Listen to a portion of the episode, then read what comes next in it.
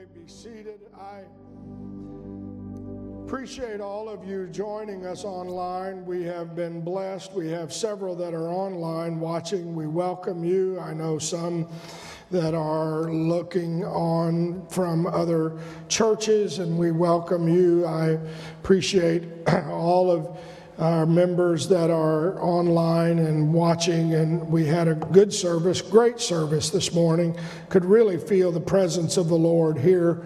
And uh, I know I began a sermon on faith versus fear, and just talking about faith, and of course, the famous verses that talk about that God hath not given us a spirit of fear, but of power and of love and of a sound mind, and how that there are these spirits that go along with things that are happening. And sometimes people have misunderstood what faith is, and they have taken it upon themselves to do some things in the name of faith that really weren't faith at all. And that, you know, it's almost like I got this unction from the Holy Ghost, and I am going to believe that uh, God just told me. And, and I have pastored long enough and um, been, of course, in churches long enough and evangelized and heard other pastors long enough that I have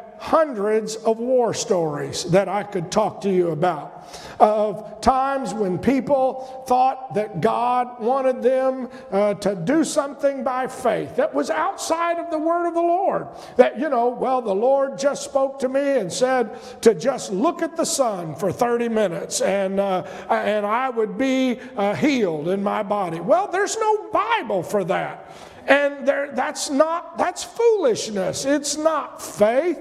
You're not operating in faith. You're operating outside of the Word of God. And we read this morning where Paul told him in Romans, faith comes by hearing, and hearing by the Word of the Lord. So the Lord is never going to supersede His Word and give you some unction of faith. You can always check it against the Word. What does that mean? We know know that God is able to heal. God is able to stop the virus. God is able to do wonderful, exceedingly abundantly above all we ask or think, according to the power that works in us. And yet, whenever they use that final phrase, according to the power that works in us, what happens is you can get this snowball rolling down a hill effect was, well, if I really had more power, then God would do whatever it is. And that's not faith. It's not faith. God did not uh, try to design faith to be something that would ever supersede the word of the Lord. Not only did we talk about faith not superseding the word of the Lord, but faith will never violate the principles of love. And we read that this morning when we talked about faith. Galatians, the fifth chapter, and the sixth verse says, faith which works by love. And yet I know we've all been dealt a measure of faith, and I understand that God can use calamity. And we mentioned this morning how Paul said in Galatians 4 that uh, he had an infirmity of the flesh, and that's why he preached in Galatia, and that's why he established a church there. But yet, we know what 1 Corinthians, the 13th chapter says, Though I have the gift of prophecy, understand all mysteries, have all knowledge and all faith, I could remove mountains and have not charity and have not love, I am nothing. So faith always works with and by and through love. And, and again, I, just was thinking of war stories because I, have seen folks that maybe are in a, in a meeting and, and, and some preacher preaches and says, God's able to heal you you tonight. And so they just out of their own measure of faith, they think is faith, decide, well, I'm not going to tell my husband or my wife or my parents or my family, I'm just going to stop taking my medicine or I'm just going to stop doing whatever or I'm just going to violate the principle of love for my family of love. I'm going to just do what I want to do. But I'm going to step out, and they call it by faith. And yet, that's not really faith because faith will always be under subjection to authority. Faith will always operate according to the Word of God, which says, Submit yourselves one to another. And so when a person says, Well, I'm operating by faith, Pastor, you don't have faith. I have faith, but I know it's going to stay according to the Word of the Lord and it's going to operate by love. And I mentioned this morning, it's because of our love for our seniors. We have individuals over 100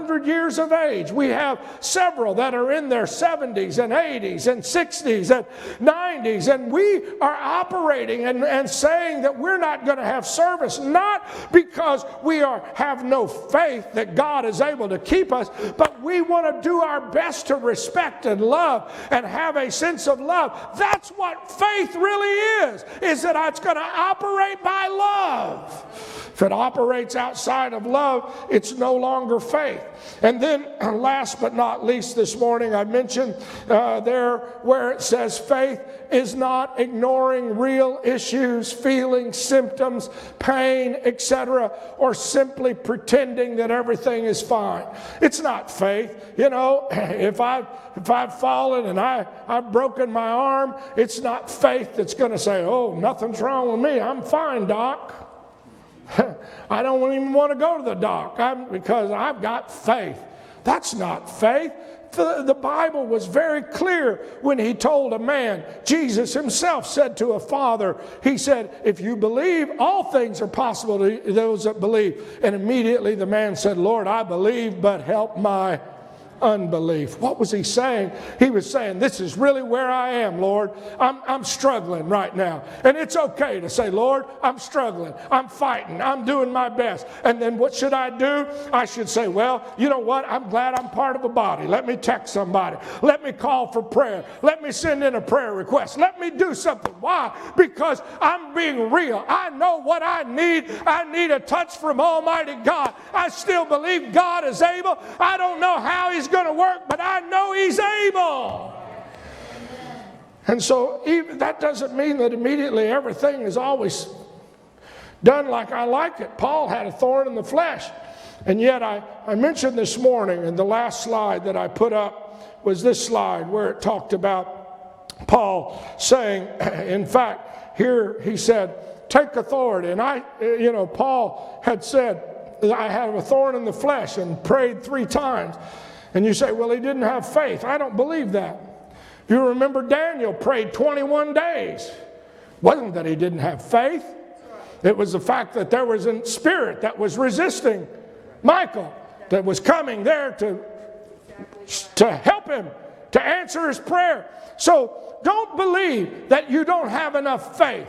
What faith is, and we read it this morning, we were talking about how that whenever faith comes, he said in First John, and we quoted that in First John, where it said uh, that uh, John, the fourth chapter. I don't remember. Let me go back to that slide. I'll try to find it here. There it is. First John, the fourth chapter, where it says, "And we have known and believed that the Lord loves us. The love of God hath to us. God is love. And he that dwelleth in love dwelleth in God, and God in him. Here is our love made perfect, that we have boldness in the day of judgment." And then he goes on to say, "Because as he is, so are we in this world."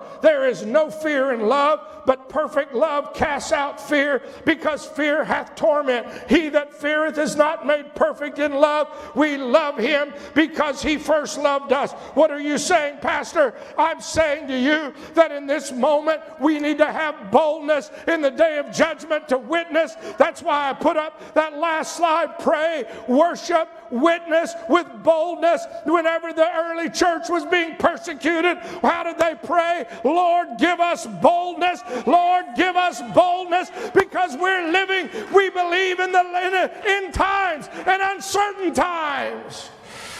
So if there was ever a time we should have boldness, it's now. Hebrews, the 10th chapter. I didn't read these this morning, but Hebrews, the 10th chapter says, Let us draw near with a true heart in full assurance of faith, having our hearts sprinkled from an evil conscience and our bodies washed with pure water. Let us hold fast the profession of our faith without wavering. For he is, that's why I'm not wavering.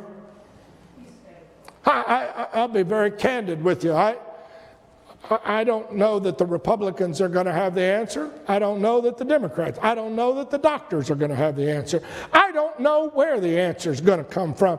But one thing I do know there is a God up above, and He is faithful. He said, If I send a pestilence, and if my people, which are called by my name, shall humble, that's me. I know what I can do. I can humble myself and begin to pray and seek the face of God. And and then God will heal. I don't know where the answer will come from. You say, Well, I'm going to buy another N95 mask, and a, you can buy all of that, and I'm not against it. Buy all the uh, hand sanitizer you can, and I'm not against that. But what I'm going to tell you is the answer is from God Himself. He said, For He is faithful that promise. And then what are we supposed to do all in the meantime? Consider one another and provoke unto love. Exactly. Don't forget to love. Don't forget to love. Love all of those. When you, when you go to the store and you see people scrambling and filling their basket with eggs and milk, they're hard, instead of looking at them like, you, you know, you should limit that to one. What are you doing? Realize they're bound by a spirit, a spirit of fear. You know, you say, well, I don't know. I, that just make me mad. This makes, you know, at this time we need to consider one another to provoke them to love and to good works. And then you know what he says? Not forsaking this. Uh oh, there it is, that verse. Assembling of yourselves. And here we've forsaken it. I mentioned to you this morning. No, we haven't. We're online. We're doing what our, we can. We're doing everything we can and exhorting one another. And so much the more as you see the day approaching. I, what are you saying? What are your prayer for us? And I know we're, we're, we're, we're at a time is up. But what's your prayer? My prayer for our church, CAC, for all of you that are watching, for all of you that are part of our extended family, is God, I pray pray that you will give us a greater hunger for the house of God. I sat today and I listened as Brother Odie began to tell me about how he first received the gift of the Holy Ghost up on some Mahor mountain down by wherever it is in southern Ohio. And as a young man, a teenager that went down to school, got the Holy Ghost in Manchester, it was 20 miles one way from his house. He would leave on Saturday night and walk all through the night in order to be there for Sunday morning. He'd sleep there at church until church doors opened.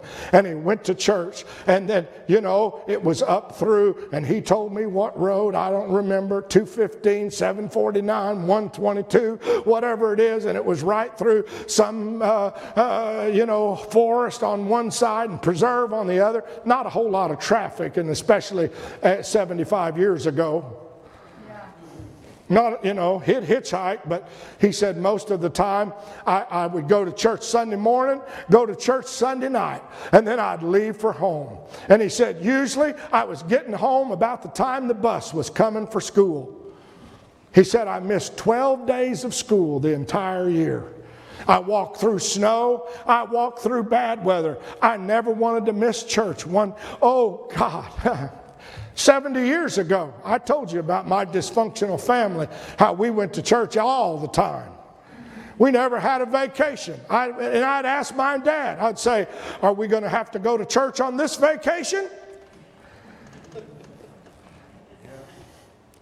And the answer was, I don't know, we'll see, but it was always yes.